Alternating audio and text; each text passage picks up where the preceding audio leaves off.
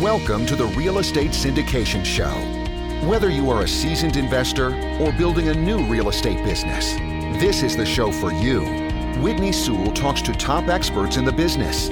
Our goal is to help you master real estate syndication. And now, your host, Whitney Sewell.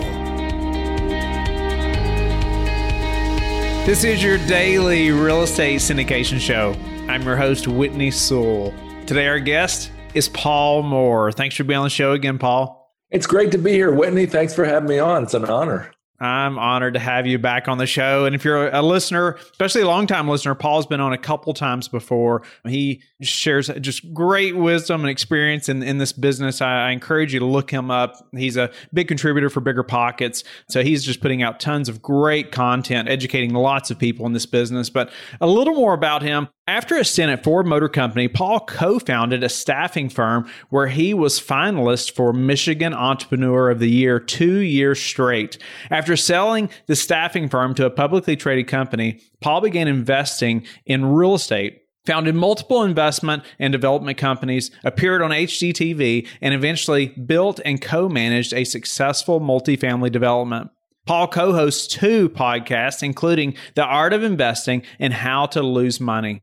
He is also a contributor to Fox Business and Bigger Pockets, producing live video and blog content on a weekly basis. Paul is the author of The Perfect Investment Create Enduring Wealth from the Historic Shift to Multifamily Housing and Storing Up Profits.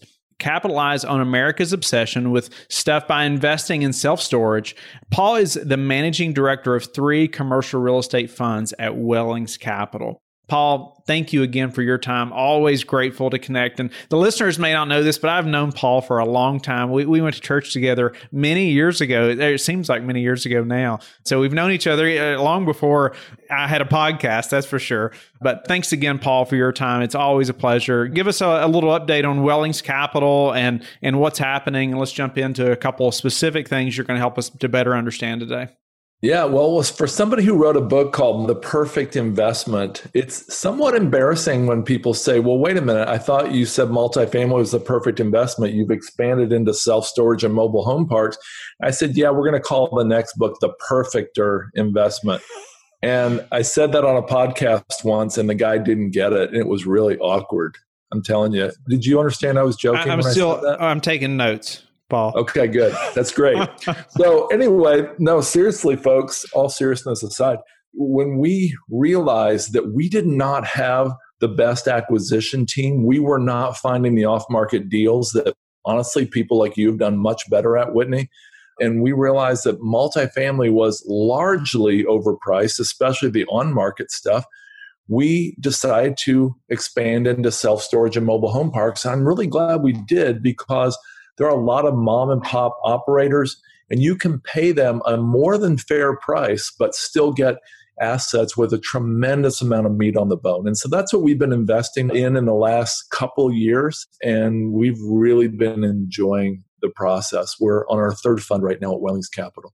Your third fund. Okay, well, congratulations on that. I know that's exciting. But, you know, we want to talk about specifically about 1031 exchanges and Delaware statutory trusts, and would love to have your insight, how that's working for your funds, and why that's important to the investors that are listening.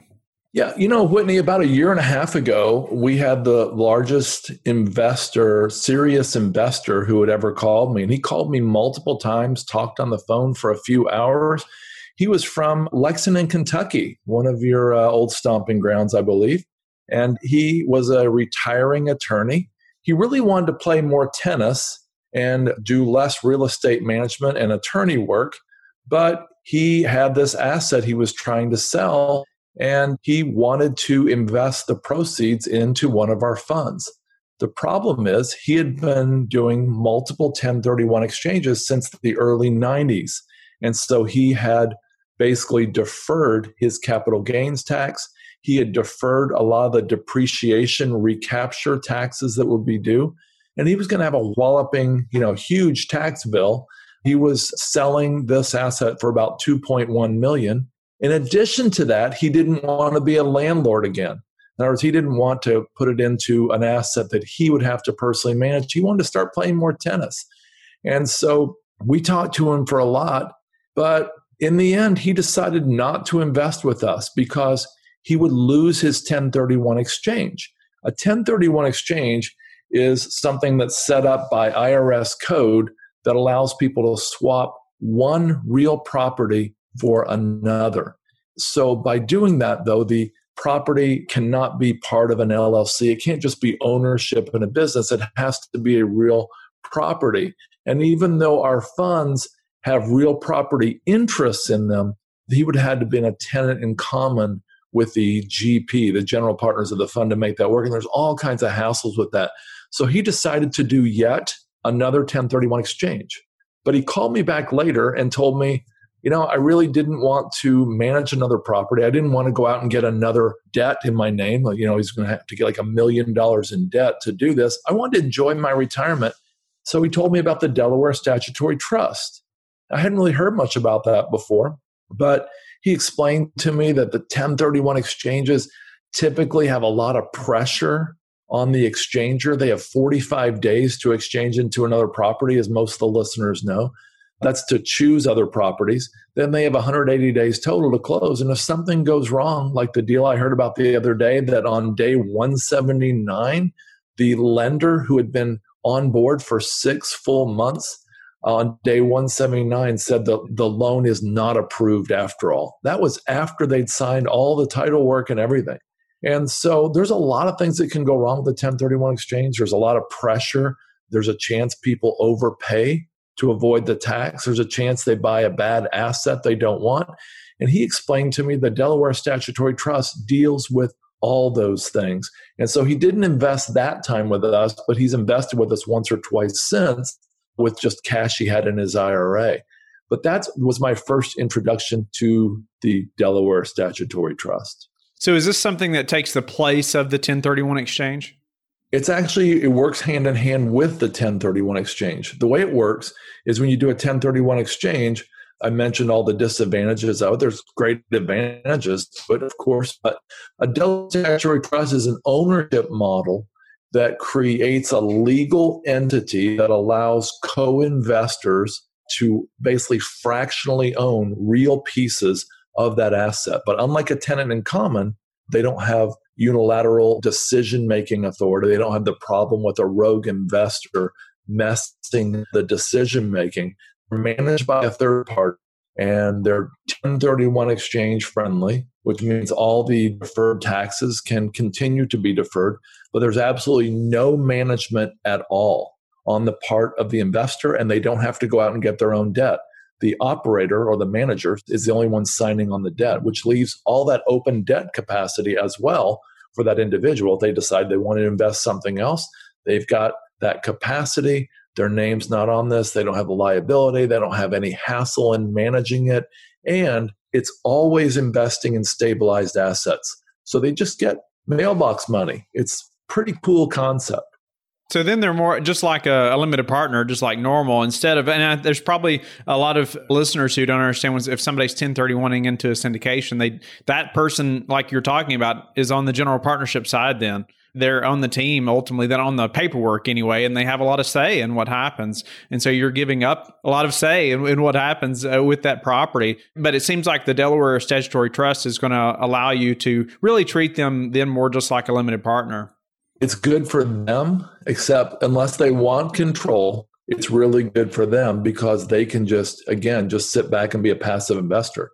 Last time I talked to my friend, he was playing two hours of tennis a day, enjoying his retirement, getting a check in the mail every month. So it's very cool. And the cool thing about it, too, is all the tax deductions of real property ownership, all the depreciation, the accelerated depreciation, and everything else and 100% of the appreciation as well goes right to the investors. And so it's just like owning a real piece of property, but somebody else is managing it and you're a fractional piece of it. So, who sets this up, Paul, or who starts the process for the Delaware Statutory Trust? Well, the good news is you don't have to live in Delaware, and your property you're investing in doesn't have to be in Delaware either. It's just set up under Delaware law. This would be an attorney like a syndication attorney. And it turns out that a lot of the syndication attorneys that do DSTs for some reason seem to be in Richmond, Virginia, right down the road from us. And so it seems to be like kind of the hub of legal work and also promotion for Delaware statutory trusts. What about on the deal side, though? Is that the operator or the investor that's having to connect with that attorney? Yeah, it's the operator. So basically, an operator decides to put a DST together. And I'm going to tell you in a minute an example, if we have time, of how we're doing it. And then the operator contacts an attorney, just like you would as an operator or syndicator. And you would get the PPM, the operating agreement, which is actually a trust agreement, pulled together. You file all the paperwork needed. Then you would just do it like a Reg D Rule 506C for accredited investors only, or Rule B for accredited and non accredited investors. And you would just run with it just like you would other syndications. Yeah, the investors typically hear about this, by the way, through a broker dealer. And so broker dealers typically advertise that, though there are ways to find these directly without the broker dealer. So why don't you go ahead and give us your example of, of how you all use this? That would be great. Absolutely. So we're investing with an operator. We decided when we made this expansion into self storage and mobile home parks, Whitney, we decided we did not want to be an operator. We felt like it was late in the game. We felt like, you know, again, the issue of an acquisition pipeline was staring us in the face, and we didn't have that. But we had a lot of investors who trusted us. And so we decided to go out and do a lot of due diligence, operators, and the very best in class operators we could find. And one of the operators we've been investing with has a great acquisition strategy. And their operating strategy goes like this they buy from a mom and pop operator in the path of growth. They spend the first year upgrading operations, stabilizing the property, doing value adds. They spend their second year essentially increasing their income statement, their net operating income. And then they spend their third year most of the time selling the property. And so this three year time window gives them a very, very high IRR, 60% or more typically. And that is just something that we just love about them. But I called the operator one day back in December and I said, Gosh, some of the other operators we invest with have like 10 year, 20, 30 year holds.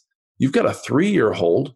And I appreciate what you're doing. We love investing with you, but wouldn't it be great if you could find a way to hold it longer, to give the investors the same IRR they are in this three year hold, but maybe to find a way to hold it longer? So we began to talk and he and I had both talked to that Lexington, Kentucky investor, and we began to revisit that. And we realized what if he could sell the asset? So, first of all, he gets it stabilized, he gets the operations down, gets the marketing down, gets the financials systems in place, gets the property manager on board and trained, gets it fully stabilized, maybe gets the occupancy up from the 70s to the 90s, for example, maybe collections up from the 50s to the 90, upper 90s, everything to get it stabilized. Then I said, why don't we consider taking the appraised value and then figuring out what the fund or what your portfolio, as the seller, as the owner of this property, what you would net with a real estate broker, and then sell it to the Delaware Statutory Trust. So it would not be an arm's length transaction. It would be sort of a close transaction. So let's take an example. He bought a self storage asset in March of 2019. Five kids who had inherited this property, they were all fighting. It was going down the tubes, and he acquired it for 2.3 million. Four months later, at the end of June 2019, it was appraised by a third party after being stabilized quickly by him.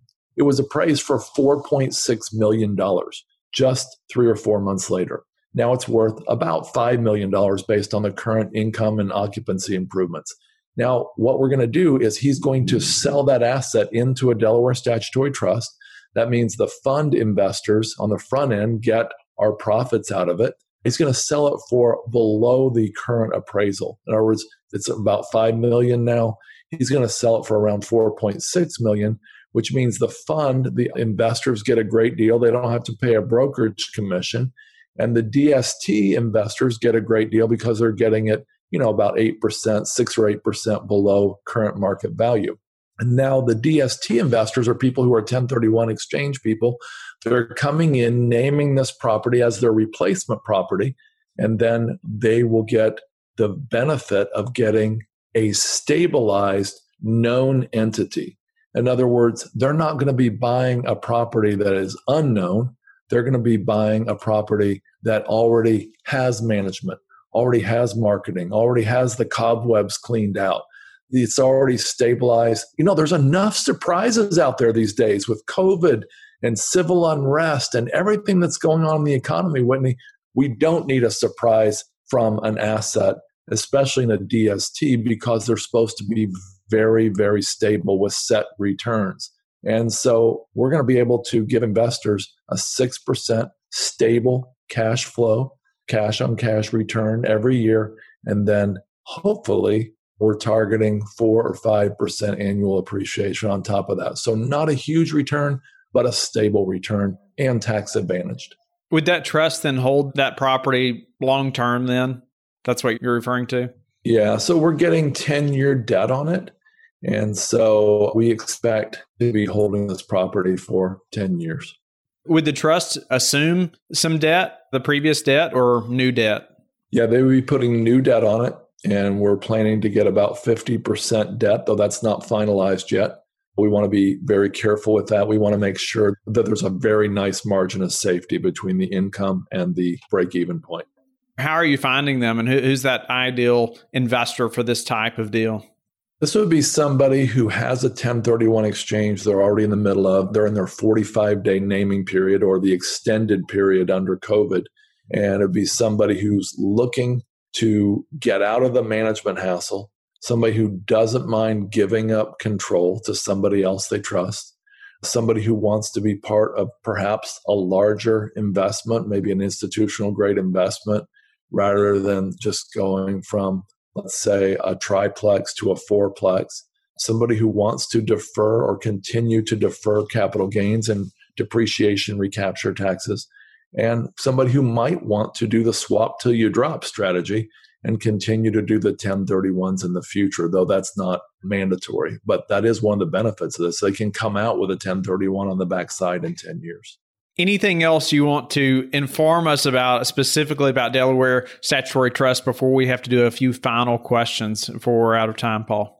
Yeah, there's actually some disadvantages, and I think it would be fair to go over those. One I mentioned is loss of control. Number two is there's not a lot of value add. We can't go in after you start the DST and pave a big parking area and start storing boats and RVs, or we can't add self storage units.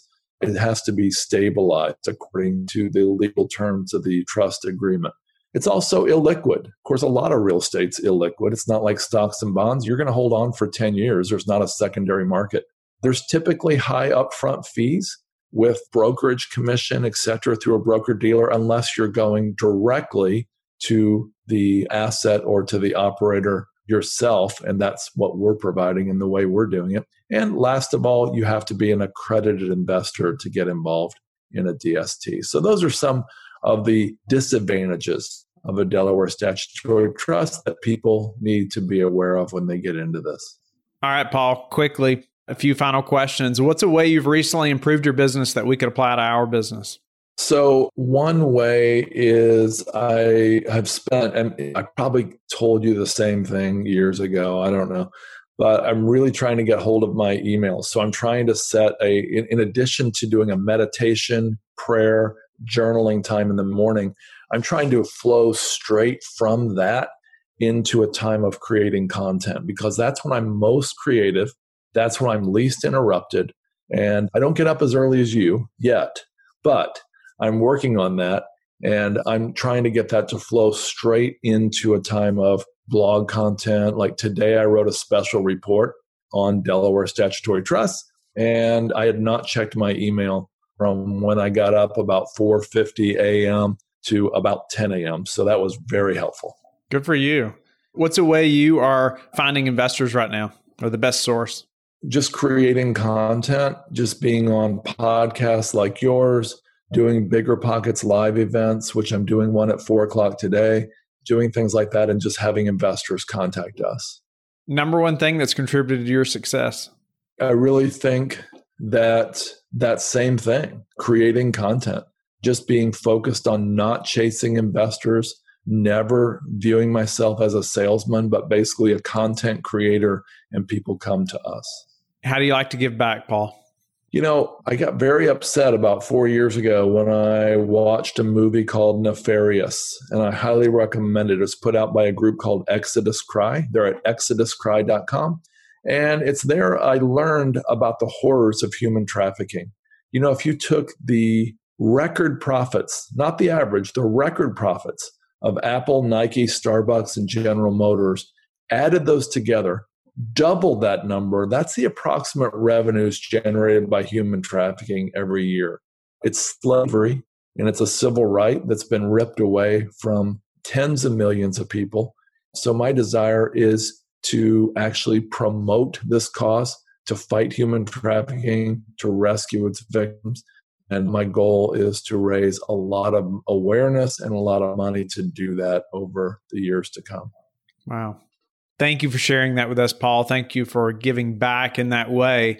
Tell the listeners how they can get in touch with you and learn more about you and connect.